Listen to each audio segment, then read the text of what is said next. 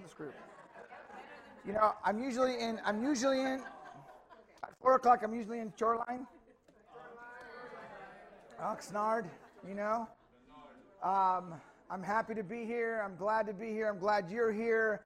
I started a series, and I think one of the greatest hits of Jesus was the story of the prodigal son. There's actually three characters in it, but I'm only going to focus on one character. So if I ever get invited back, I'll do the second character. But today, I'm just going to do the first character.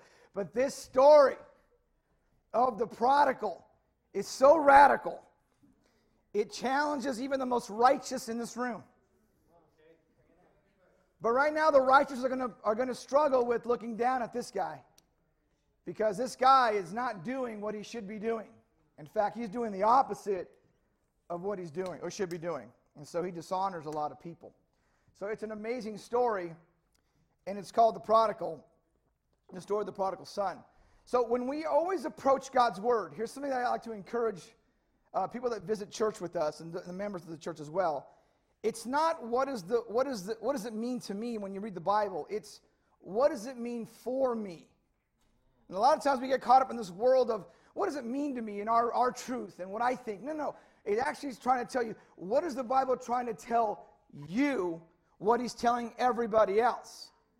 And so, what I, what, I, what I try to encourage people is that the God's word actually has meaning. It's not this verse of the day that kind of cheers you up, it actually has a deeper meaning. And your personal application to that reading of the Bible is going to be different for everyone, but it has meaning for you too. It's not the things that we bring to the Bible, it's what we receive from God's word. We can't really bring anything to God's word. It's perfect, but we're here to receive God's word. So in this this morning my goal and our goal is what is God telling me?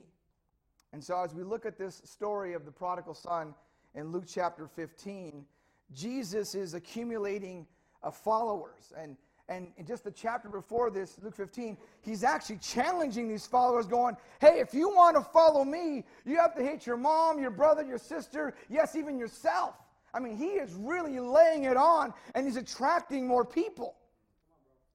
He's saying, You have to value me more than any other relationship in your life.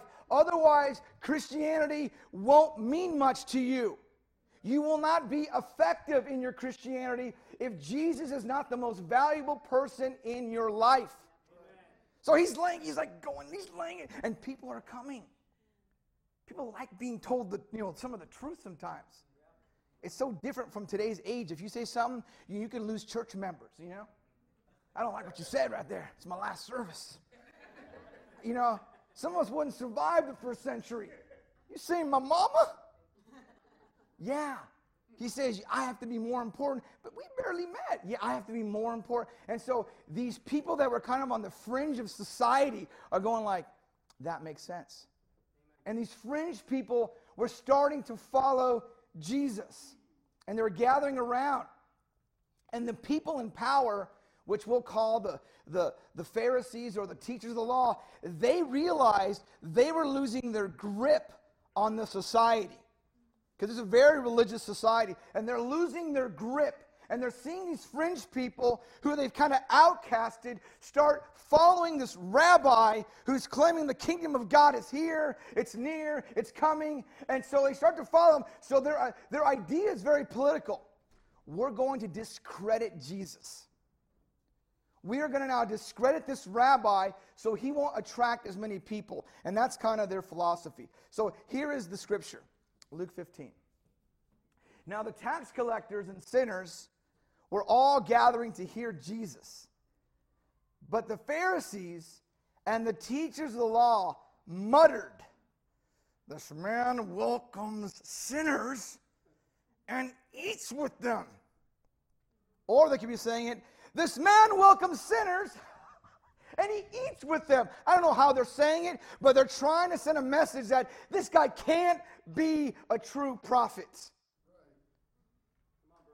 Because remember that story of the Simon the leper and the one that came and broke the perfume on Jesus' feet? And the Simon the leper, the Pharisee goes, If this man were a prophet, he would know who was touching him.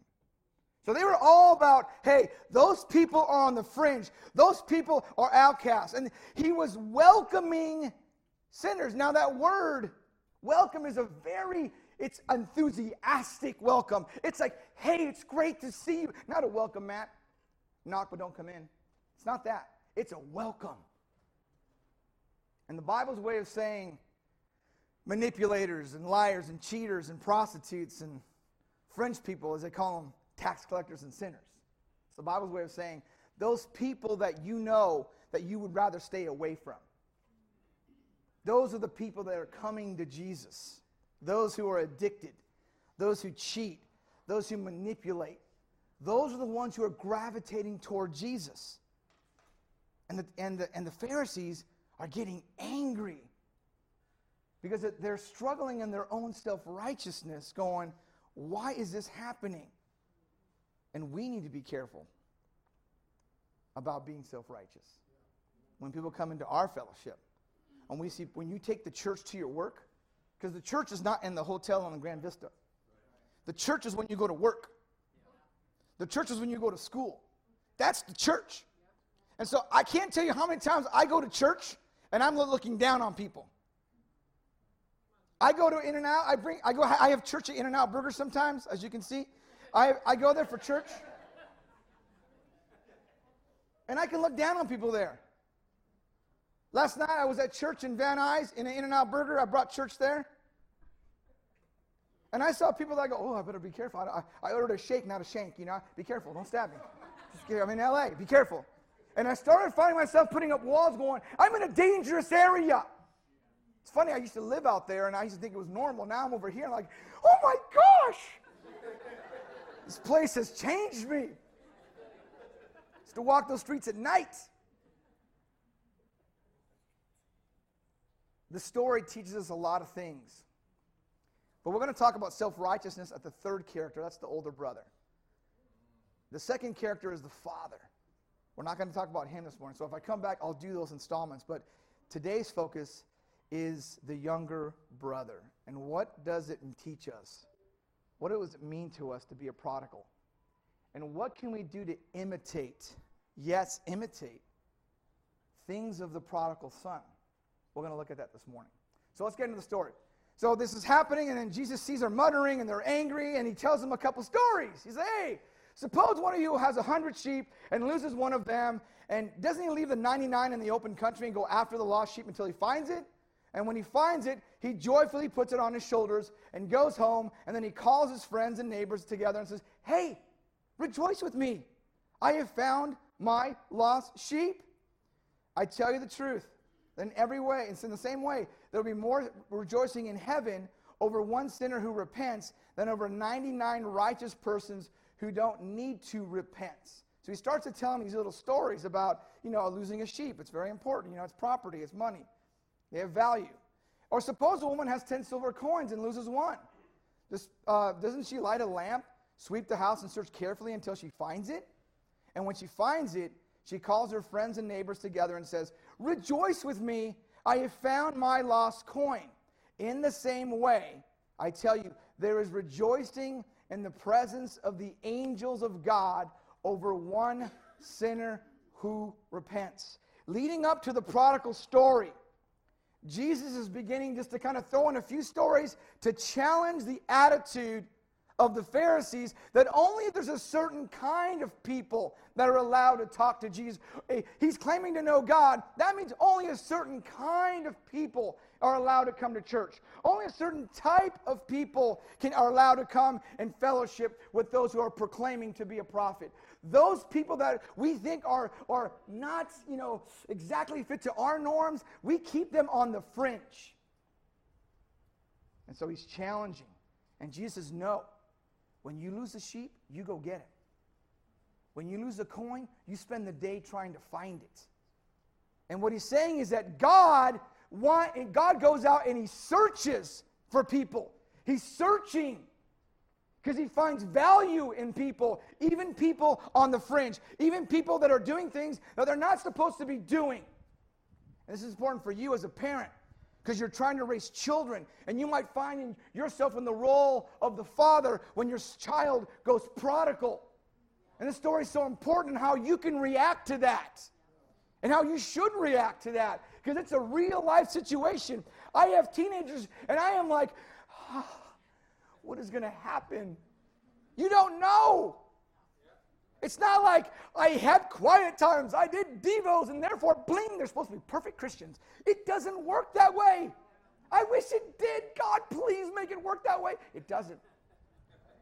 You do this, and you do this, and you're thinking of this, and you get this, this, and you go, What in the Lord, I'm following your word.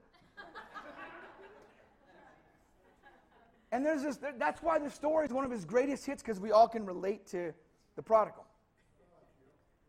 And he's cutting out the Pharisees' propensity for arrogance, for power, for wealth. He's just kind of chipping away at their arrogance. And then he tells them the story. There was a man who had two sons. The younger one said to his father, Father, give me my share of the estate. And their father slapped him for that saying those words. No, he didn't say that. You know, you think he would. He's saying, give me, give me, your, give me all your money, or give me a third of your money. My dad would have probably struck me. But then again, this is the father. So he divided his property between them. Not long after that, the younger son got together all he had and set off for a distant country and there squandered his wealth in wild living. A couple things to note here. That phrase, wild living, is an unabashed, without restraints, without thinking, without thought of my decisions now, how they're going to affect me later. It was based on how he feels and what he feels and how he should feel and feelings created this, this, unrestrained, wild living. Funny that we, you know, we all have feelings. Even the most stoic among you has them. but they're there. You know, I used to think that Stoic people had no feelings, but I, I couldn't realize they have a lot of. It's like an iceberg down there. and we live with them. And we have to understand how feelings affect the way we think, and therefore affects things that we do. And we have to be careful because our feelings aren't always telling us the truth. Isn't that funny? Our feelings are not always telling us the reality. That's where the Bible says you got to get both parties together because, you know, if it comes to their truth, you're in trouble, right? It's almost like the, the, the law, but it's not. You know, God has feelings. He says, Rejoice with me, I found my sheep. Rejoice with me, I found my coin. You know, God gets excited. He has a lot of emotion, but He doesn't react in emotion. He reacts in who He is love, patient, kind. He doesn't react like we do. He doesn't get emotional in his response like we do. He doesn't discipline us out of, out of this, this erratic emotion like we do. You know, I was having a great day yesterday. Cleaned the kitchen, I walked the dogs, I folded Karen's laundry. I was on a roll.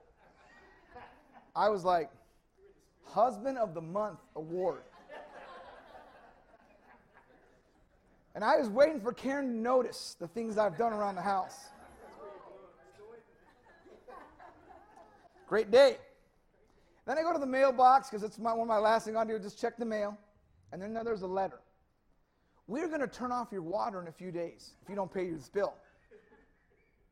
And I, you know, I go, well. so I check my monthly account. I say, I paid these people. It was the city of Camarillo. And man, I was so angry at the city of Camarillo. I was so mad, I yelled at my daughter. I was so mad, I was being critical, critical of Karen. Not because of Camarillo. I found something to say something to complain. And I lashed out in emotion. And at the end of the day, I, you know, after hurting their feelings, and you know, as a parent, you have to talk to your kids after you hurt them. At least most parents should do that. So you talk to them, and, and, you, and it dawns on me I was mad at the city of Camarillo, and I lashed out on those I love.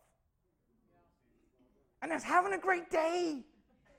And Karen didn't even notice what I had to tell her. Like, I did this, I did this. I was trying to find excuses to justify my erratic behavior. I folded your laundry. Didn't work. Didn't heal them, actually. I thought I was going to heal them. but I served them. But it doesn't. Because our propensity is to lash out in emotion. I don't know why I did that. I should have just been calm. I paid them. You know, talked to them on Monday, been more casual about it. But no, the night of LA worship team night, Geo gets erratic. and driving in the car, and knowing you're unresolved is not a very good feeling. It's like trying to, it's like fighting with your wife on the way to church. I apologize if you did that this morning. I'm sorry. We look at the prodigal and we can see a person who acts out of emotion rather than the realities of what his father taught him. You've taught your kids a lot of amazing things. They might end up prodigal. That's why the story is so amazing. And we don't want to get sidetracked with feelings of the things that you do in your life or the things that we see because you know, with social media, man, it's just trying to tell us a message all the time. I'm not saying it's bad. It's just trying to, you know, every commercial you watch, everything you see, TV or your phone, it's just trying to tell you a message that's not accurate. And sometimes there's wild living that's on the horizon because it's feeding your eyes, it's feeding your heart, it's feeding your soul. You know, when I was a little younger, my teenagers used to watch Superman. Then I climb up a, a, a, wall and I jump. Thinking what I just saw on TV, because, you know, George Reeves was like this, you know, he's, he's full aerial. How do you, and I would jump off things and do things that are totally irrational because the TV back then, it was a big tube box. It, ma- it was massive back then. Kids, it was huge. and whatever that TV said was like reality to us. And we watch it, and I would do things and act things on what I was seeing, but it was not reality. I just kept getting hurt. I got an umbrella and jumped off the wall thinking I was going to float down. It doesn't work. It's, a, it's just a TV show. But it starts to affect the way I think and see my world. I know it's a little funny story, but that's what social media does. So we have to be watchful and careful. It's not evil. We just have to know it's not realistic. It's trying to tell us something. So, so he runs off, and after he spent everything, there was a severe famine in the whole country and began to be in need.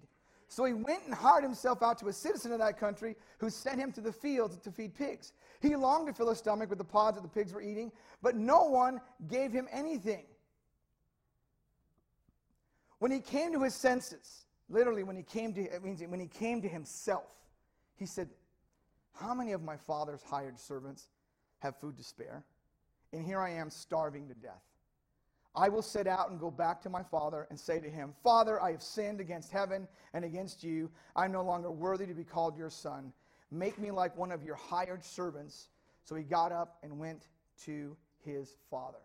But while he was still a long way off, his father saw him and was filled with compassion for him and ran to his son, threw his arms around him, and kissed him. And the son said to him, Father, I have sinned against heaven and against you. I'm no longer worthy to be called your son. But the father said to his servants, Quick, bring the best robe and put it on him. Put a ring on his finger and sandals on his feet. You know, this is one of the greatest hits of what God is like and how we're so unlike God.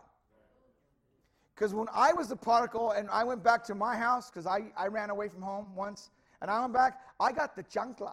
I, I didn't get like hugs and kisses. I got, why did you do that? And why did you make me nervous? You know, I didn't get that reception. Because it's not, a, it's not almost like you have to think about your reaction. And so this guy is so excited about his son. He goes, Bring the fattened calf and kill it.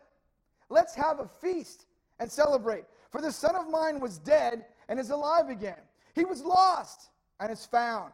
So they began to celebrate. And meanwhile, the older son was in the field because you know he had to do extra work because the son, his brother was gone. You know, he's upset. When he came near the house, he heard music and dancing, and so he called one of the servants and asked him, "Hey, what's going on?" Your brother has come. He replied, and your father has killed the fattened calf because he had him back safe and sound. And the older brother became angry and refused to go in. So his father went out and pleaded with them. You know, that fattened calf, at all your livestock, we don't, we don't eat that one. We let it get fat. And we were waiting for you to, to kill that calf for a very special person. It's got to be a very special time to kill that calf. We don't touch it. You can kill that one, you can kill that one, but you cannot touch that one because that is reserved for a special occasion. And the brother comes back and he hears a party. And the servant t- says, Yeah, your dad killed a fattened calf. He's like, What? Wait a second. Hold on. He, what did he? You know, he was late, you know, because he's probably out in the field working hard because, you know, one less brother to work the farm. And he's so angry. But his father answered. Or this is what he tells his dad Look, all these years, I've been slaving for you, man. I've never disobeyed your orders. Yet you never gave me even a goat so I can celebrate with my friends. But this son of yours, who has squandered your property with prostitutes, comes home and you kill the fattened calf for him? It's an outrage. What are you doing, Dad? You've lost it. You can't honor him. This doesn't make sense. This doesn't add up. What are you doing? That's the older brother. He's the third part of the series. And that's that's intense. And you think the dad would be like, You're right, son. He doesn't. You think he'd try to console, like, Hey, son. He says, Look, son, you're always with me. Everything I have is yours. Because, you know, the oldest son gets two thirds of the estate. Because uh, the oldest son, he takes that two thirds because he will be in charge of taking care of the entire family with it. So the, the, his younger son gets a third. He's like, Everything I have is with you. You literally have everything. Everything I have now is all yours. But we had to celebrate. We had to be glad. Because this brother of yours was dead and is alive again. He was lost and is found. Some of us in this room, our children are prodigal. Some of us in this room, your children will be prodigal. It will, they will. In some form or fashion, they will struggle. And look at the reaction of the dad. I know he's not part of this, this lesson today, but man, look at that reaction. God teaches us some great things about who he is. That God will go out and get people who are lost and who are broken. And then he'll celebrate they're coming back. So we're going to look at the prodigal son and the, and the phases of the prodigal and how we can emulate some of his phases in his life. To help us do that, because we may find ourselves being prodigal one day. And it's good to, to know how to get back to God when you find yourself prodigal, how to find God again. That's why the story, the story is so compelling. The first phase of the prodigal and you can find yourself there if you haven't already, is that it begins with arrogance. That's when you're starting to enter his phase, when you become an arrogant person. But Geo, Geo, Geo, I'm not an arrogant person. I'm a confident person. The younger one said to his father, Father, give me my share of the estate. So he divided the property between them. Not long after that, the younger son got together all he had and set off for a distant land and squandered his wealth in wild living. This is the phase of the arrogance. You know, we, we don't like to call ourselves arrogant people. We prefer the word confident. Because we, we're Christian people. We know arrogance is bad. But it's, it's more of a passive arrogance where you think your opinion is the best opinion. It's passive arrogance.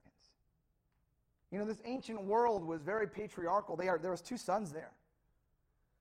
And not because, you know, it was, it was all about the dad, but it was all about the dad in that society because this, that dad took care of everybody.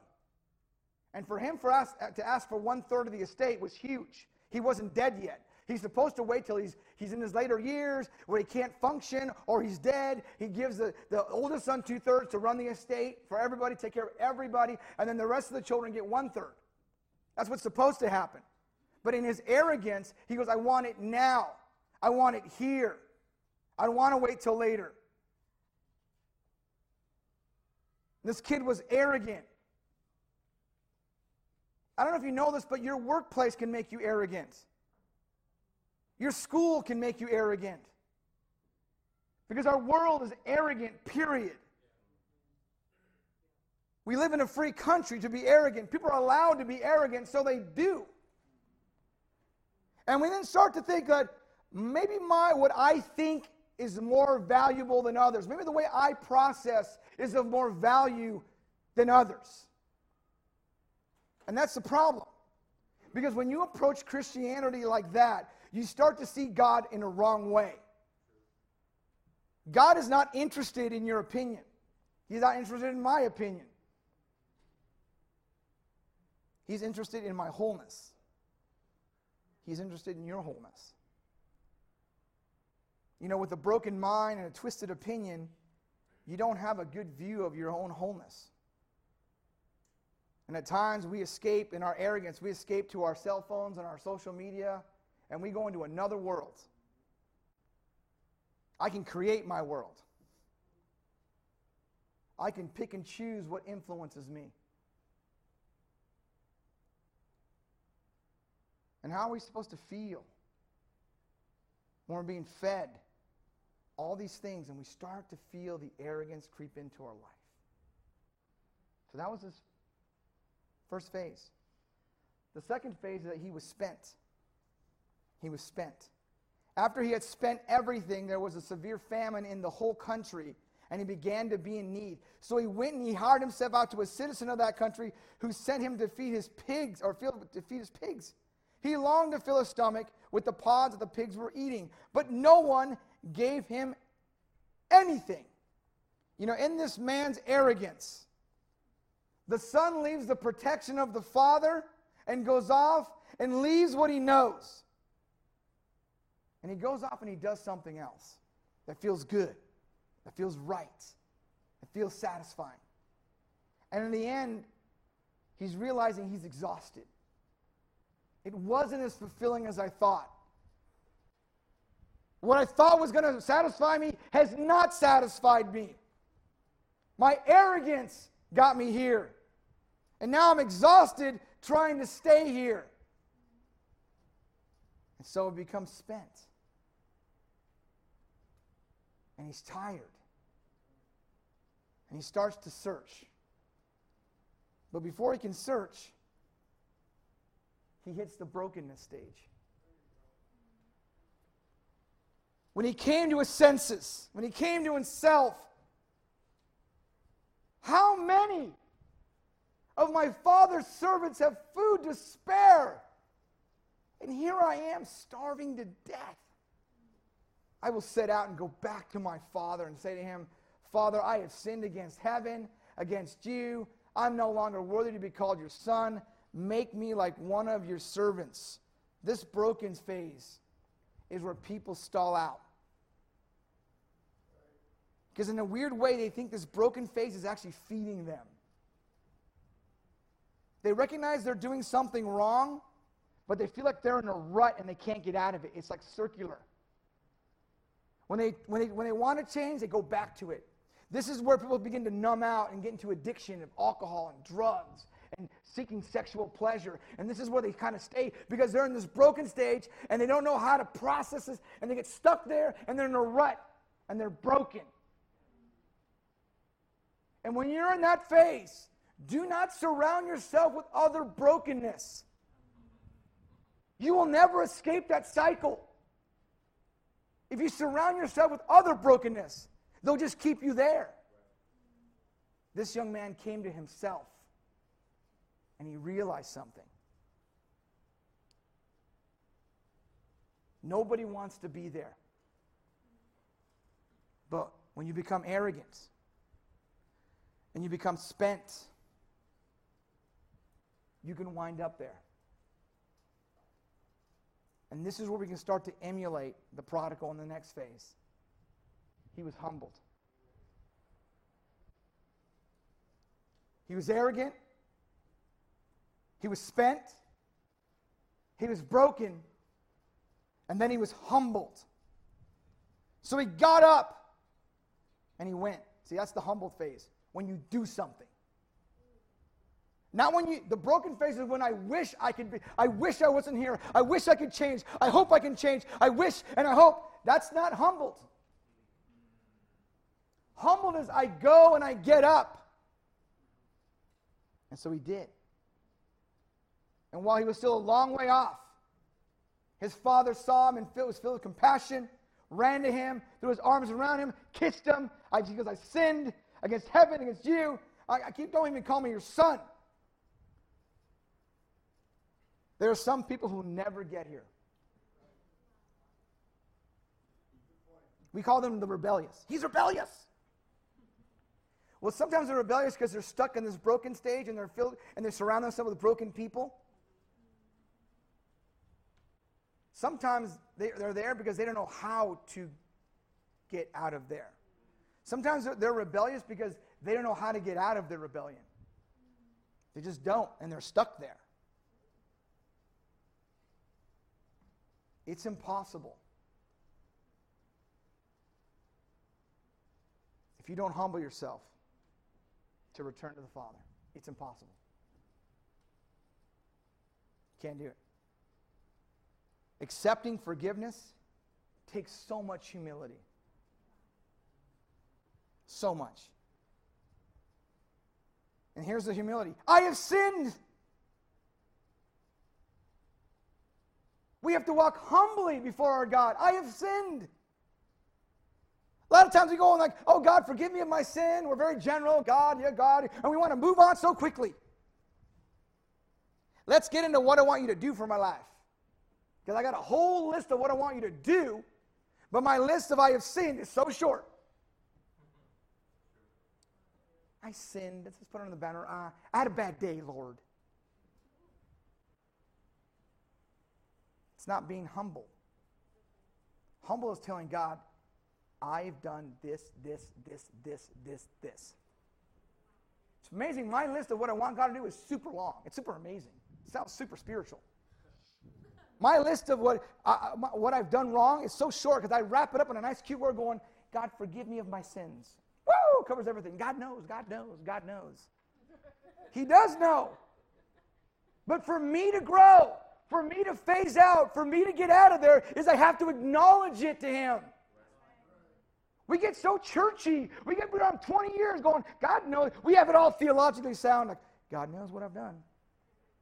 So why repeat it? It's not for Him to hear, it's for you to heal. It's for you to grow. It's for you to realize, man, I am broken. I am spent. I am arrogant. And then you get humbled. And when you get in that phase, you start treating people differently. When you want to brush over your sin with God, and then you see someone sin against you, you're like, oh, we got to deal with that issue. Oh, we got to be thorough. Let's have a meeting because I thoroughly want to talk to you about it. And we get this puffed up because we're not walking humbly and we get puffed up and we get arrogant again. But when you're broken and you're humbled, man, how you treat people is a whole different ballgame. You're like, oh man. man, I know. I've been there. That's a whole comforting conversation then. Bro. Bro. What, is, what does the word say? We do that all the time in our church. Bro, bro, bro. We do, we do less of this going,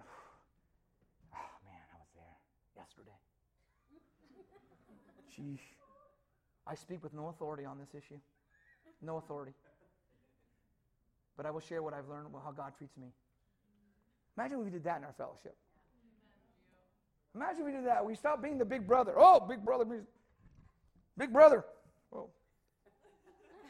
Well, little brother, looks like you have a lot of areas to grow in your character. And look how God reacts. It's so unlike I react. Remember, this is a personal grief. He personally sinned against the. You know when someone personally sins against you? Man, that's hard, right? That's why it's one of the greatest hits, I think. And the final phase celebrated.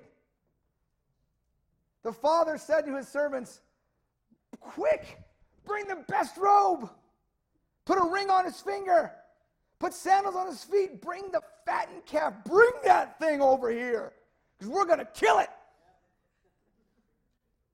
I'd love to see a picture of the, of the servant's reaction going like, you know, bring that fattened calf. All right, we're going to bring Bertha over there. Get over there. We're going to kill you. Kill that calf and then celebrate. You know what I find sad in our church? We only throw a party for you once in your life, and that is when you get baptized. And then the parties are over. It's like, you never get a party. I want to get baptized again. I want to leave and get rebaptized and have another party. In this passage, he's saying any sinner, anyone who repents, he says, celebrate with them. You know what we do? Bro. Let's look at the word. Yeah. Oh, you want to repent? Good, good, good. You repent. Okay, man. Bro, I'll see you next week for a follow up. At that moment when he says, I want to repent, In-N-Out Burger, let's go somewhere, let's go to Taco Bell, let's, let's have a little party. You know, our mentality is so unlike the Lord. There's a party in heaven going, angels are jumping, everyone's pumped, and we're like, I'll see you next week for a follow up appointment. There's a party in heaven, and we're down here being like, oh, let's go party less. I find that funny in our church, but I also find it sad. We should be throwing a lot more parties for people. Not just for the sacred, you know, he's going to get baptized. Let's throw a party. How about, man, this brother's been lacking in faith and not being a Christian, but really coming to church. And he decided one day he's going to change his life, give it, he's broken, be humbled. That's a party. I think I want to encourage a culture change in our church a lot of more celebration. Just say, I, I sin, I repent. You know, just tell us you repented so we wasn't accused. Do a party. and whoever has the fattened calf, we're going to his house. I know a guy. I know a guy who's got a fattened calf. I want to go to his house for the party. In fact, all the parties at your house. I love that. Celebrating when people prodigal themselves to you, forgive them. Don't put stipulations. They celebrated. Look at that. Quick. Let's still party. There was, it wasn't any of this weird stipulation. These weird hoops they have to go through to be kind of in your good graces again. There wasn't any of that. That's why the story is amazing. It's like one of the greatest hits. So we find ourselves, when we're arrogant, we're on that phase. You're on your way. Then we're spent. Then we could become broken, and that's the danger. That's the cycle. That's why I can't let go. I can't stop watching what I'm watching I shouldn't watch. I can't get off social media. I can't. I can't stop drinking. I can't stop doing drugs. I can't. I can't. I can't. And then we get humbled. And we get real with God. And we walk humbly before our God. And then we meet the Father on the road who's been searching for us. And there's a celebration. And that, my friends, is the story of the prodigal where you and I will find ourselves in our journey as we get to heaven. Thanks so much for your time. That concludes our service. Enjoy the fellowship.